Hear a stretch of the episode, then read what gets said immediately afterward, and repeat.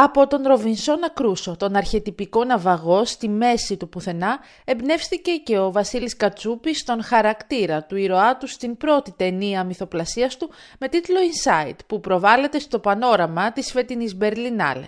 Και μπορεί να μην διεκδικεί χρυσή άρκτο στο διαγωνιστικό μέρος, αν και κατά πολλούς θα μπορούσε, ωστόσο όλοι μιλούν για αυτή την ταινία. Τα εισιτήρια γίνονται sold out με το που βγαίνουν στο διαδίκτυο. Η πλοκή είναι απλή. Κάποιος είναι εγκλωβισμένος κάπου και προσπαθεί να δραπετεύσει.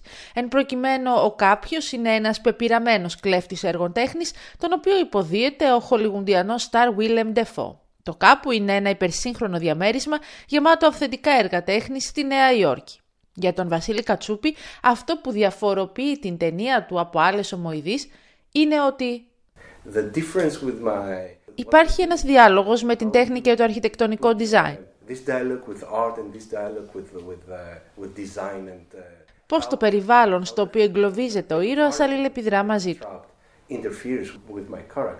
Άλλη μια διαφορά με τον Ροβινσόνα είναι όμως και το περιβάλλον δράσης του ήρωα. Αντί να τον τοποθετήσω σε ένα απομονωμένο νησί, αντί να πολεμά τα στοιχεία της φύσης, τον τοποθέτησα στο μέσο μιας Μητρόπολης. Κάθε μέρα βλέπει τη ζωή να περνά, έξω από το διαμέρισμά του. Βλέπει τη ζωή, αλλά δεν μπορεί να την αγγίξει.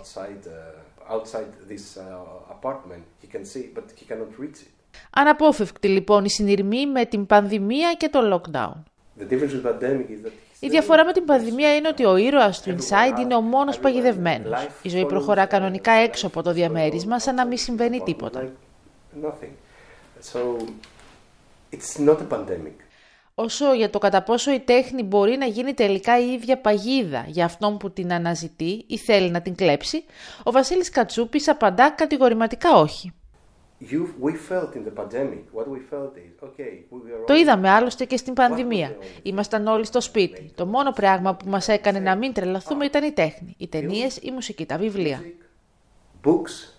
Δεν θα μπορούσε άλλωστε να έχει εμπνευστεί ο Βασίλης Κατσούπης από την πανδημία και για έναν ακόμη λόγο. Η ιδέα για το Inside γεννήθηκε στην Ελλάδα πριν από 12 χρόνια, το 2011. Άρχισε να παίρνει διεθνή σάρκα και οστά σε έναν διαγωνισμό κινηματογραφικών ιδεών στο Λος Άντζελες, γύρω στο 2015.